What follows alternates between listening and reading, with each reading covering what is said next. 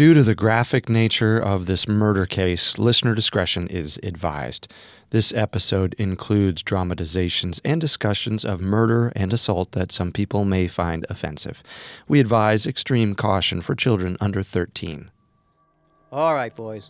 Whoever brings me back the biggest sand crab gets an extra scoop of ice cream. Now, don't get too close to the water. It's rough out there. And your father would bury me alive if I only brought back one of you.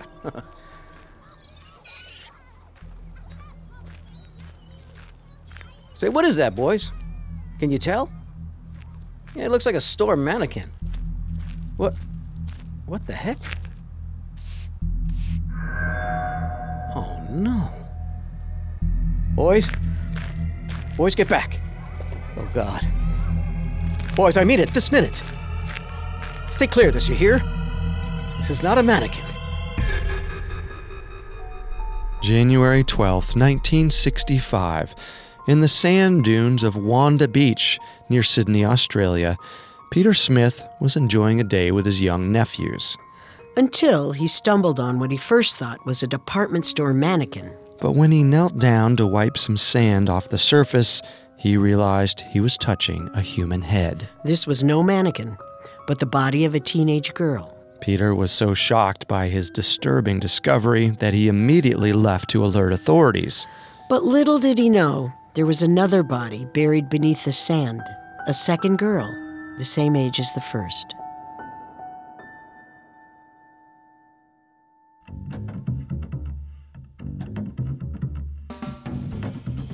This is Unsolved Murders True Crime Stories. I'm your host, Carter Roy. And I'm your host, Wendy McKenzie. This is our first episode on the Wanda Beach murders. If you like the show, we'd immensely appreciate if you could leave a five star review on your favorite podcast directory. And don't forget to subscribe while you're there because a new episode comes out every Tuesday. You can also find us on Facebook and Instagram at Parcast and on Twitter at Parcast Network. This episode is brought to you by Anytime Fitness. Forget dark alleys and cemeteries. For some, the gym is the scariest place of all, but it doesn't have to be. With a personalized plan and expert coaching, Anytime Fitness can help make the gym less frightening. Get more for your gym membership than machines. Get personalized support anytime, anywhere. Visit AnytimeFitness.com to try it for free today. Terms, conditions, and restrictions apply. See website for details. There's no better feeling than a personal win, and the State Farm Personal Price Plan can help you do just that. Talk to a State Farm agent today to learn how you can bundle and save with the Personal Price Plan. Like a good neighbor, State Farm is there. Prices are based on rating plans that vary by state. Coverage options are selected by the customer. Availability, amount of discounts and savings, and eligibility vary by state. The Hargan women seemed to have it all. We were blessed. My mom was amazing. But detectives would soon discover Inside the house, there were the bodies of two women. a story of betrayal you would struggle to believe if it wasn't true. I am just praying to God. This is a sick joke. From 48 Hours, this is Blood is Thicker The Hargan Family Killings. Listen to Blood is Thicker The Hargan Family Killings wherever you get your podcasts. In 1965, the beachside towns of Australia were known as idyllic travel spots, as well as wholesome residential areas. Full of playful innocence and picturesque neighborhoods where leisure and the simple things in life, like a trip to the beach or a train ride to a nearby town, were commonly valued. Danger was rarely a concern. Children played unsupervised. Parents didn't need to worry about abduction, let alone murder. Life in the suburbs of Australia was safe, secure, and one might even dare to say, perfect. But the violent murder of two teenage girls on a blustery day in January changed all that. The killer ended the young lives of two teenage girls, Marianne Schmidt and Christine Sharrock, an act which shocked a seaside community and ultimately all of Australia. Their story became known as the Wanda Beach murders, one of Australia's most infamous unsolved murders of the 1960s. And while this story revolves around Marianne and Christine, many other people were affected. Parents, grandparents, siblings, detectives, and a slew of suspects either played a role in this mystery or felt the consequences of it. But the story begins and ends with victims, Marianne and Christine. So, we must first learn a little more about them. Marianne Schmidt was not born and raised in Australia. In fact, she was of German descent, born to Helmut and Elizabeth Schmidt on October 30th, 1948, in Berlin. The second eldest of seven children, Marianne, with the help of her older brother, Helmut Jr., often looked after the other children. In 1958, when she was 10 years old, Marianne and her family emigrated to Melbourne, Australia. But once they arrived in Australia, the family kept moving around. A lot. In fact, they spent the first four years in their new home country, traveling from hostel to hostel. That must have been tough. Yeah, stability was not something Marianne was familiar with as a child. But in 1963, her father Helmut planted roots in West Ryde. A suburb of Sydney, West Ryde lies about nine miles north of the central business district. The choice to settle here may have been related to Helmut's recent diagnosis with Hodgkin's disease. This is a type of cancer that affects the lymphatic system of the body, which is part of the immune system. There are many effective treatments now, but it was tougher to beat back in the 1960s. Helmut may have believed he didn't have much strength to keep moving the family from place to place. Or maybe he just wanted to make sure that they had a stable home in the event that he would not be able to take care of the family much longer. He may have sensed he wouldn't last long because just a year after settling the family in West Ryde, Helmut died in 1964. Without Helmut, Life was hard for his widow Elizabeth and the children. Elizabeth struggled to feed and clothe their seven children. They were all barely surviving on meager welfare payments. But there was a local family she could turn to in her time of need the Taigs, her nearby neighbors, and grandparents to a girl Marianne's age named Christine. Christine Sharrock was born October 5, 1949, in Sydney to Beryl Mayer. Christine's father passed away four years after she was born. Her mother, Beryl, remarried and moved to another suburb of Sydney. But Christine chose to live with her grandparents, Jim and Jeanette Taig, in West Ryde. The reason for this is unclear, but the fact remains it was through her grandparents that Christine met Marianne. Both girls were 15 years old. Both had short, wavy brown hair. Both were about the same height. Even their smiles were similar. They could have easily been sisters. Marianne's mother, Elizabeth, once said they could have been twins. And she even noted that when the two met, something just clicked. A bit shy and soft spoken on their own, the two girls were much more outgoing and adventurous when together. In fact, on New Year's Day in 1965, they took a train to Cronulla Beach. They fell in love with the spot. They eventually ventured up north to the Wanda Beach Sand Hills, and they became even more enchanted. Something about the dunes was alluring, wild even. But sadly, they would only return to the dunes one more time in their lives. Sometime after the new year, Marianne's mother, Elizabeth, was admitted to the hospital for an operation. It's not known what the operation was for, but Elizabeth spent a few days in the hospital recovering, so it must have been something fairly serious. As expected, Marianne and her older brother Helmut Jr. had to hold down the fort at home and take care of their five younger siblings. But there was still room for a little fun. On January 9th, while Elizabeth was still in the hospital recovering, Marianne and Christine paid her a visit, with one goal in mind a trip to Cronulla Beach. Hello, loves. What are you doing here? Hi, Mom. How are you feeling? Very tired, sore, but I'll be okay. How are the children? They're good. Wolfgang misses you the most. He cries at night. Are you reading him stories before bed? Yes, but he says I'm not as good at the voices as you. he is sweet. And the others? We're all keeping busy. And you're finishing all your homework? Of course. It's true, Mrs. Schmidt. I come over after school, and Marianne and Helmut make sure the kids do all their work.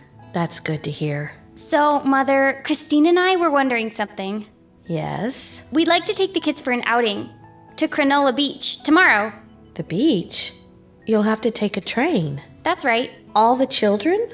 That's a lot for you to handle. Helmut and Hans said they'll stay home and clean. Christine and I will take care of the little ones. I don't know. I can't be there to help you. You don't need to. You have to rest. We'll be fine. Well, I guess it's okay, but you have to promise me, you both. Yes, Mrs. Schmidt? You'll watch over them very carefully, no running off without them. Of course, Mother, I promise. So permission was granted with that caveat. The plan was to go to the beach the following day, and the two girls would keep a close eye on the young ones. But the weather turned out to be surprisingly bad. So Marianne and Christine postponed their plans until the next day, January 11th. That morning, Christine told her grandmother Jeanette the news. I'm so excited to walk the sandhills again. Last time, Marianne and I didn't want to leave. When are you going to the sandhills? Today. I told you, didn't I? You did not. You and Marianne? Yes, and the kids. Wait a moment. With all those children. Christine did not get the response she was hoping for or expecting.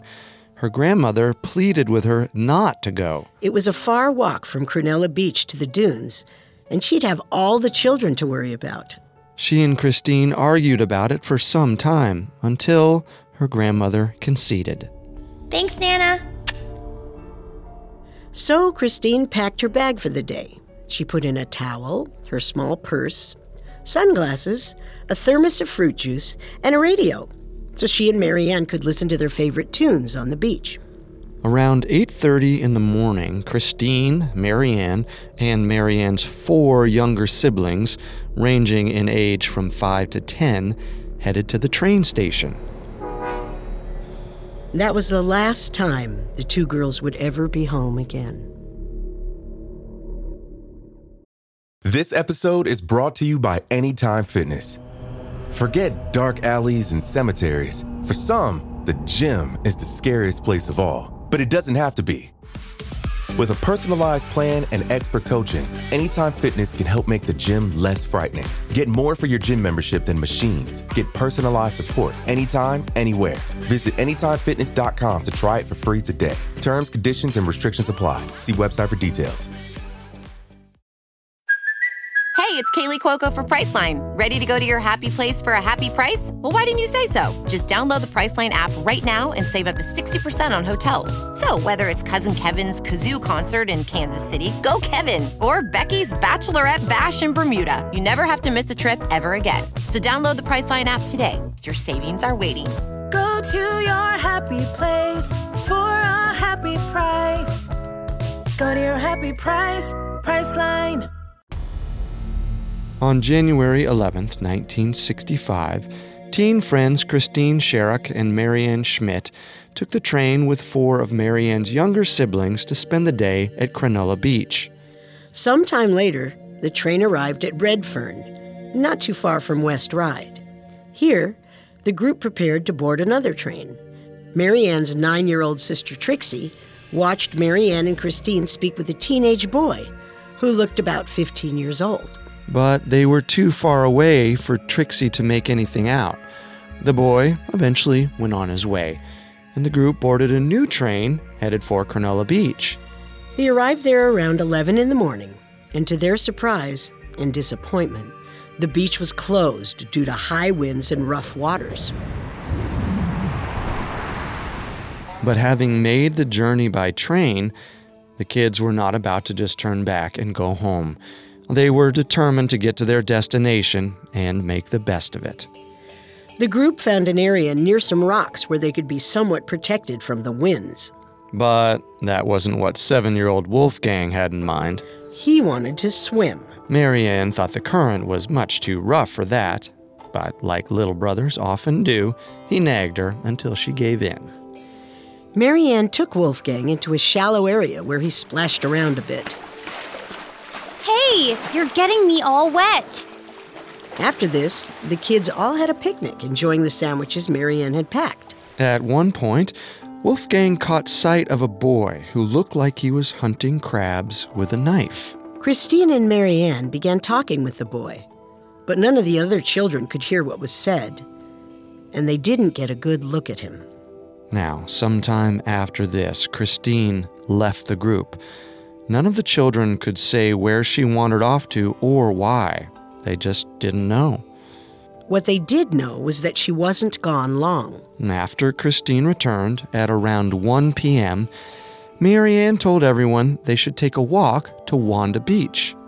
The kids left all their belongings hidden behind some rocks and started north. Wanda Beach is a little over a mile from Cronulla Beach, about a 20 minute walk.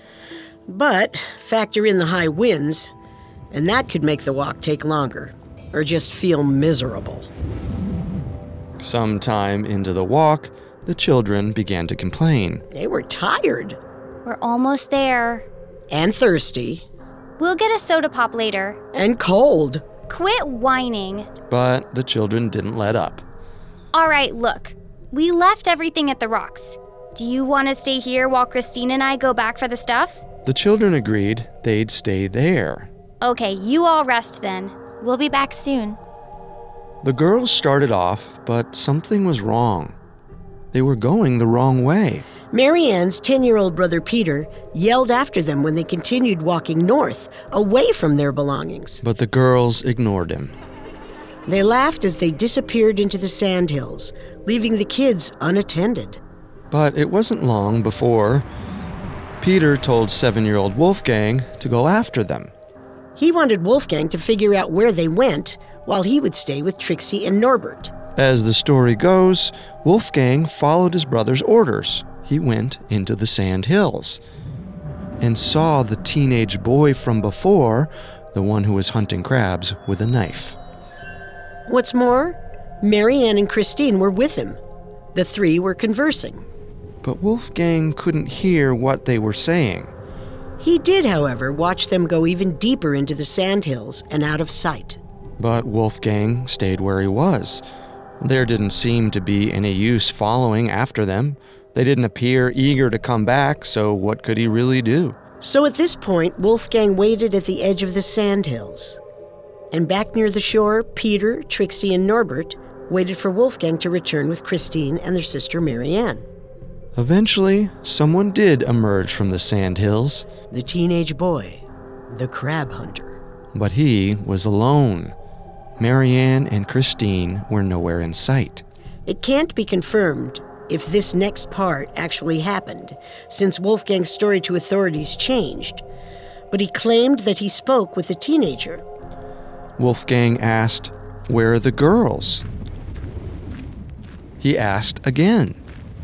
But the boy didn't answer. That was the last Wolfgang saw of him, and he was the only one of all the children to see the boy up close, which meant Wolfgang was the only one who could give a description. After the murder, the Sydney Morning Herald launched a news story with the headline Boy saw youth walk into sandhills with schoolgirls. That was one piece of a very strange puzzle. Wolfgang later gave a description of the mysterious boy fair to light brown hair, medium build, wearing gray pants, and carrying a blue towel and a knife. A knife he was presumably using to hunt crabs. But what else could he have used that knife for? When interviewed, Wolfgang later admitted that the boy seemed angry when he came from the sand hills. It's tough to know if this was true also, or just Wolfgang trying to craft a story for the investigators, which he thought might help the case. Wolfgang was only seven years old and would have most likely been susceptible to suggestion. And the pressure to provide information. When Christine and Marianne didn't return, the other children left on their own. That's right. They boarded a train and headed home. What's strange is that when the kids returned home to their two older brothers, Helmut Jr. and Hans, no one called the police right away. This is strange. Did Helmut think his sister and Christine just wandered off and then would return on their own? It's unclear. And there was no mother or father at the house to worry and alert authorities. So, Who called the cops? Christine's grandmother, the one who was so adamant that Christine not go to Cronulla Beach without an adult.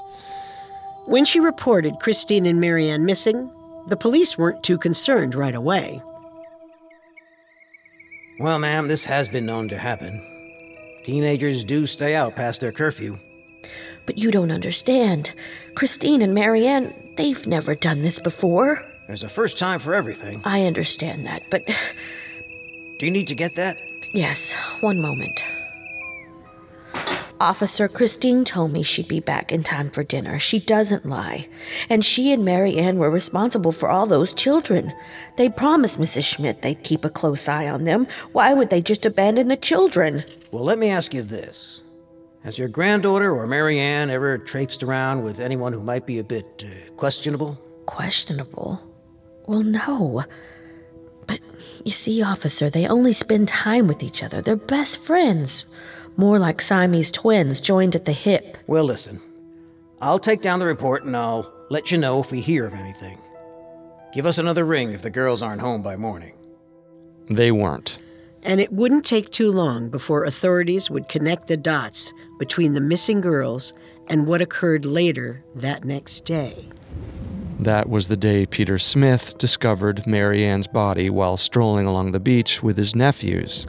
He gathered the boys and hurried to the nearby Wanda Beach clubhouse, where he called the police. He originally thought that maybe Marianne had drowned and washed up on shore. The police reported to the site. They saw three feet protruding from the sand. Three. That could only mean that there was another victim. Christine Sharrock. This episode is brought to you by Shopify. Whether you're selling a little or a lot, Shopify helps you do your thing, however you cha-ching. From the launch your online shop stage, all the way to the we just hit a million orders stage. No matter what stage you're in, Shopify's there to help you grow. Sign up for a $1 per month trial period at shopify.com slash special offer, all lowercase. That's shopify.com slash special offer. This episode is brought to you by Etsy. Sound the gifting panic alarm. You need to get an amazing gift. Wait, no, the perfect gift. Relax. Now you can use gift mode on Etsy. Gift mode on Etsy takes the stress out of gifting, so you can find the perfect item for anyone and any occasion. It's easy. Just tap or click gift mode on your Etsy app or Etsy.com. Then answer a few short questions about who you're shopping for and what they like. And gift mode instantly gives you curated gift ideas based on hundreds of personas. Now it's simple to find gifts made by independent sellers for all the people in your life. So whether you need a housewarming gift for the new homeowner or a birthday present for the pickleballer, Gift Mode has you covered. Need to find the perfect gift? Don't panic. Try Gift Mode on Etsy now.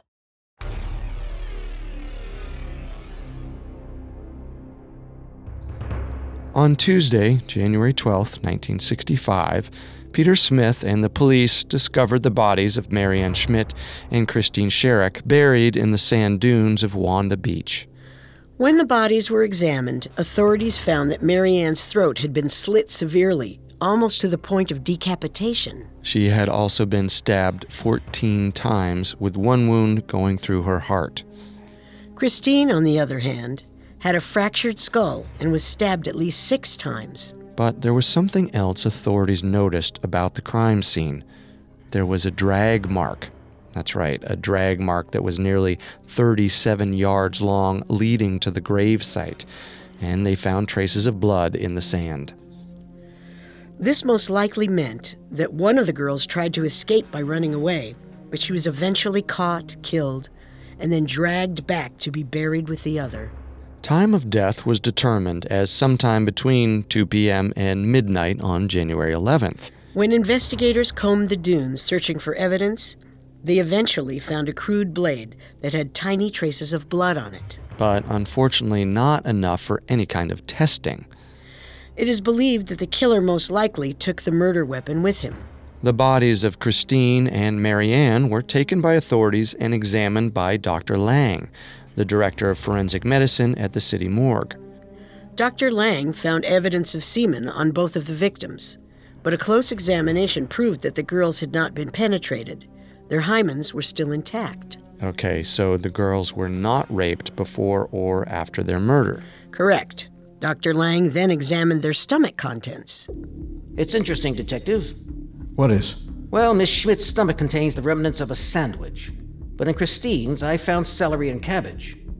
And there was alcohol in her bloodstream. So the girls were drinking? No, officer. Not girls, just Miss Sharrock. There were no traces in Miss Schmidt's stomach. Now, at first, I thought the evidence of alcohol could have just been the cabbage fermenting, but that's not possible. There was not enough time for that. The other children said they had sandwiches for lunch. Which explains the food in Miss Schmidt's stomach. I wonder where Miss Sharrock procured the celery and cabbage from. There are a lot of restaurants near the beach. She could have easily picked up a snack at one of those, yes? So at the time of her death, Christine had different foods in her stomach than Marianne, as well as alcohol. Well, Christine did wander off at one point in the day. Could she have gotten some alcohol during that time? Sure. Or someone got it for her. Maybe her killer.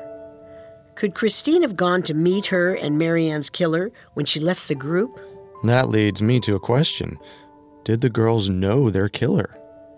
It's interesting that you bring that up because a little over a week before their deaths, the girls both wrote in their journals on New Year's Day, explaining that they met some boys at the beach and they had discussed meeting up again soon. Once authorities found these diary entries on January 16th, the police commissioner made an appeal to the public, asking for these two boys to come forward. They eventually did. They were brought in and questioned. The boys provided alibis that checked out. But I still can't help but wonder was one of these boys the mysterious teenager hunting crabs? Let's talk more about this teenager. Wolfgang provided a description of him to authorities. Right through here.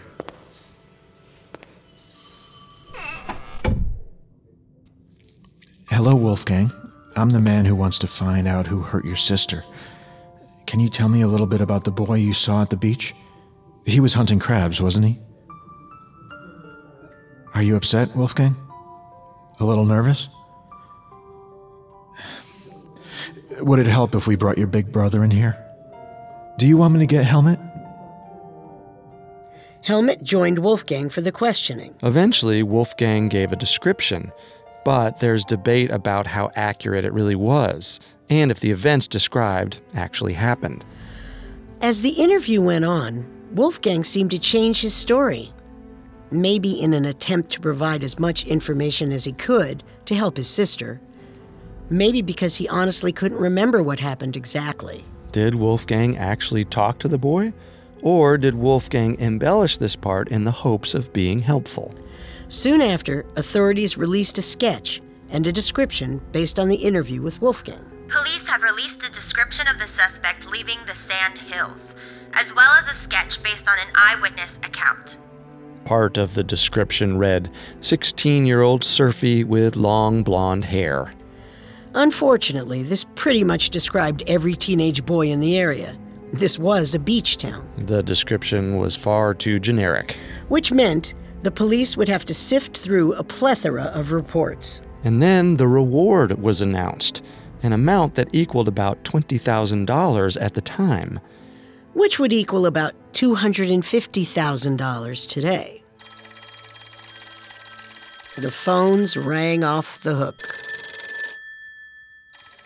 One of these calls was from Dennis Dostine. On January 11th, the day of the murder, Dostine was walking along the beach in the afternoon with his five year old son when he noticed Marianne and Christine walking in the dunes. He told authorities that one of them kept looking behind her as if she were being followed. Aside from the murderer, Dennis Dostine was the last person to see Christine and Marianne alive. But that was really all the information he could give. It didn't help much. A few witnesses came forward and each gave a description of a man on the beach that day who was going up to women and asking for sex. Could this man have been the killer? We know the girls weren't raped, but the crime was sexual in nature since semen was found on both bodies. Then there was the report of a naked man seen walking out of the sandhills. But this wasn't completely strange for this beach. The Sand Hills were a very private area, and people were known to sunbathe in the nude there. But that's not all. The dunes were a destination for many unsavory types. And the area was so isolated from everything. You can imagine why someone with bad intentions would choose an area like this. Marianne's brother Hans, who stayed home the day Marianne and Christine disappeared, went to the dunes after his sister's death. He remembers it being so quiet up there that he couldn't even hear the waves from the ocean. Which means it's likely no one heard the girls screaming or fighting for their lives. And the killer probably knew that. He took advantage of the abandoned and isolated spot. Other reports came in. One discussed a suspect who became known as the Man in the Iron Mask.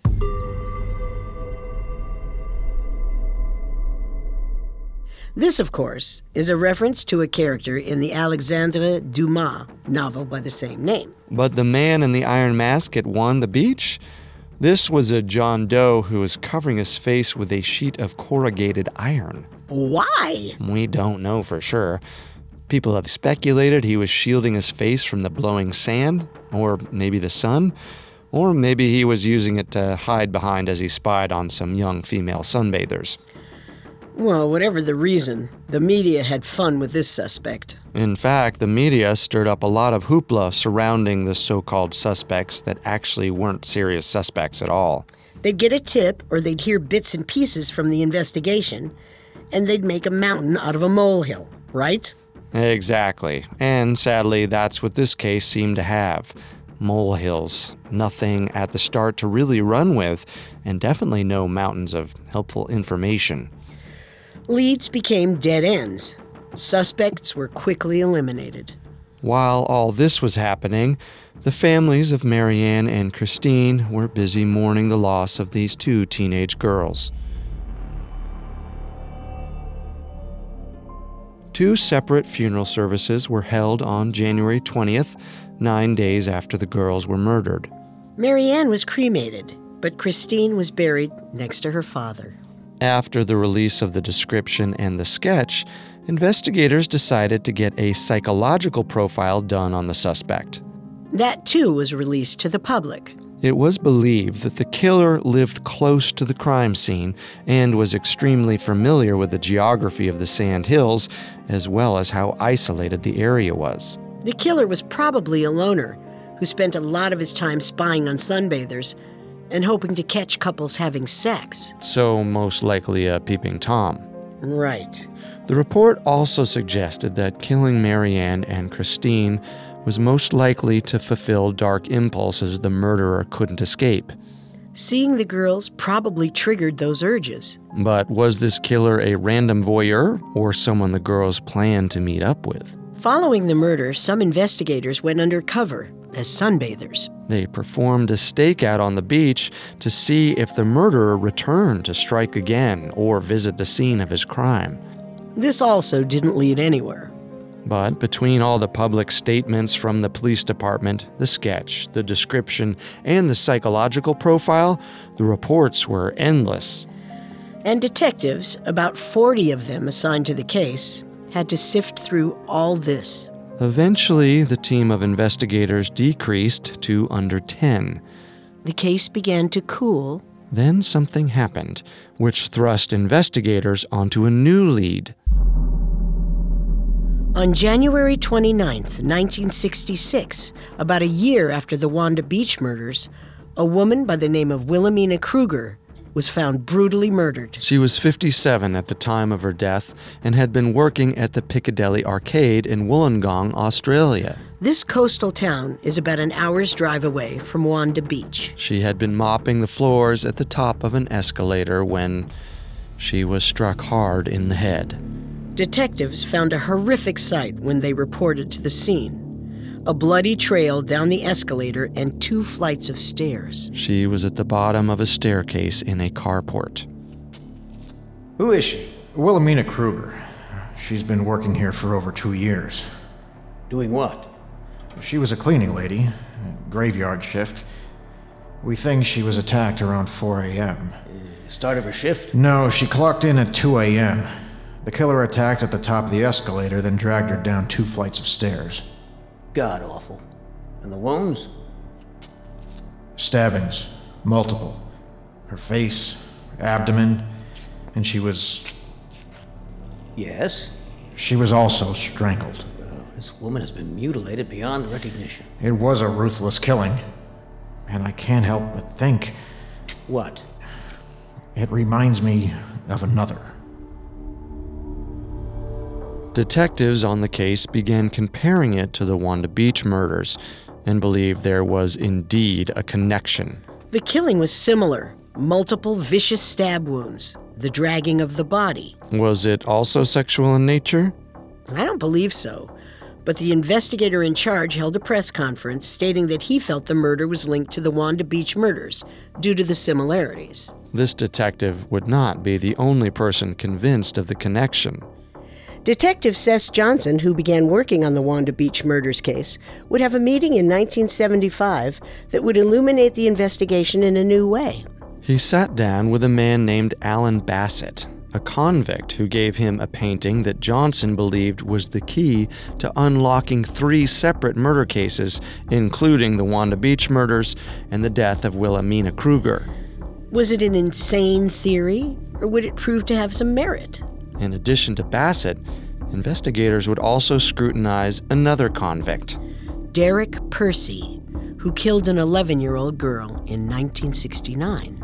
Percy chose his victim from another Australian beach and pled insanity to avoid a harsher sentence. And at age 17, when he was living near Wanda Beach at the time of the murders, Percy resembled the sketch of the killer. But then again, so did several other surfy types. Could he have started killing girls before 1969, beginning with Marianne Schmidt and Christine Sharrock in 1965? And there was a third suspect, a man who became known as the Beauty Queen Killer. Deranged serial rapist turned serial killer, Christopher Wilder, often lured young women by posing as a photographer named David Pierce.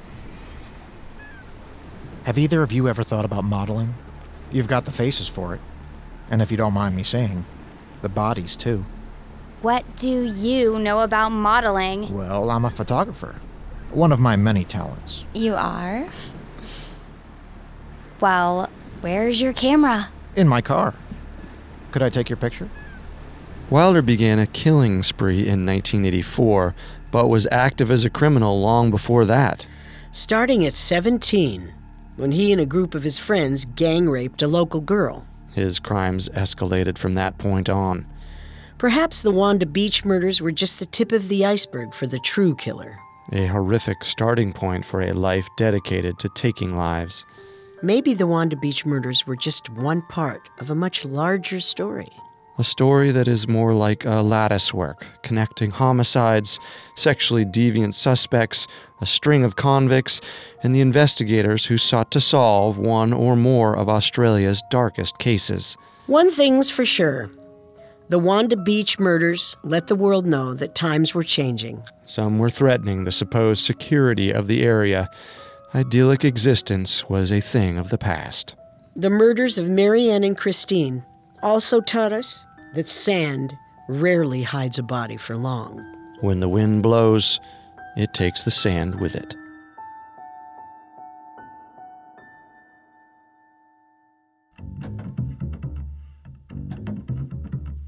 Don't forget to subscribe to Unsolved Murders on Apple Podcasts, TuneIn, Google Play, SoundCloud, Stitcher, Spotify, or any other podcast directory. If you like what you hear, please leave a five star review or tell us what you think on social media.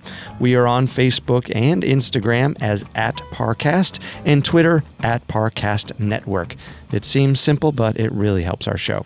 A new episode comes out every Tuesday, and next Tuesday, we'll continue our investigation into the Wanda Beach murders. Thank you so much for listening. We'll see you next time. If we live till next time.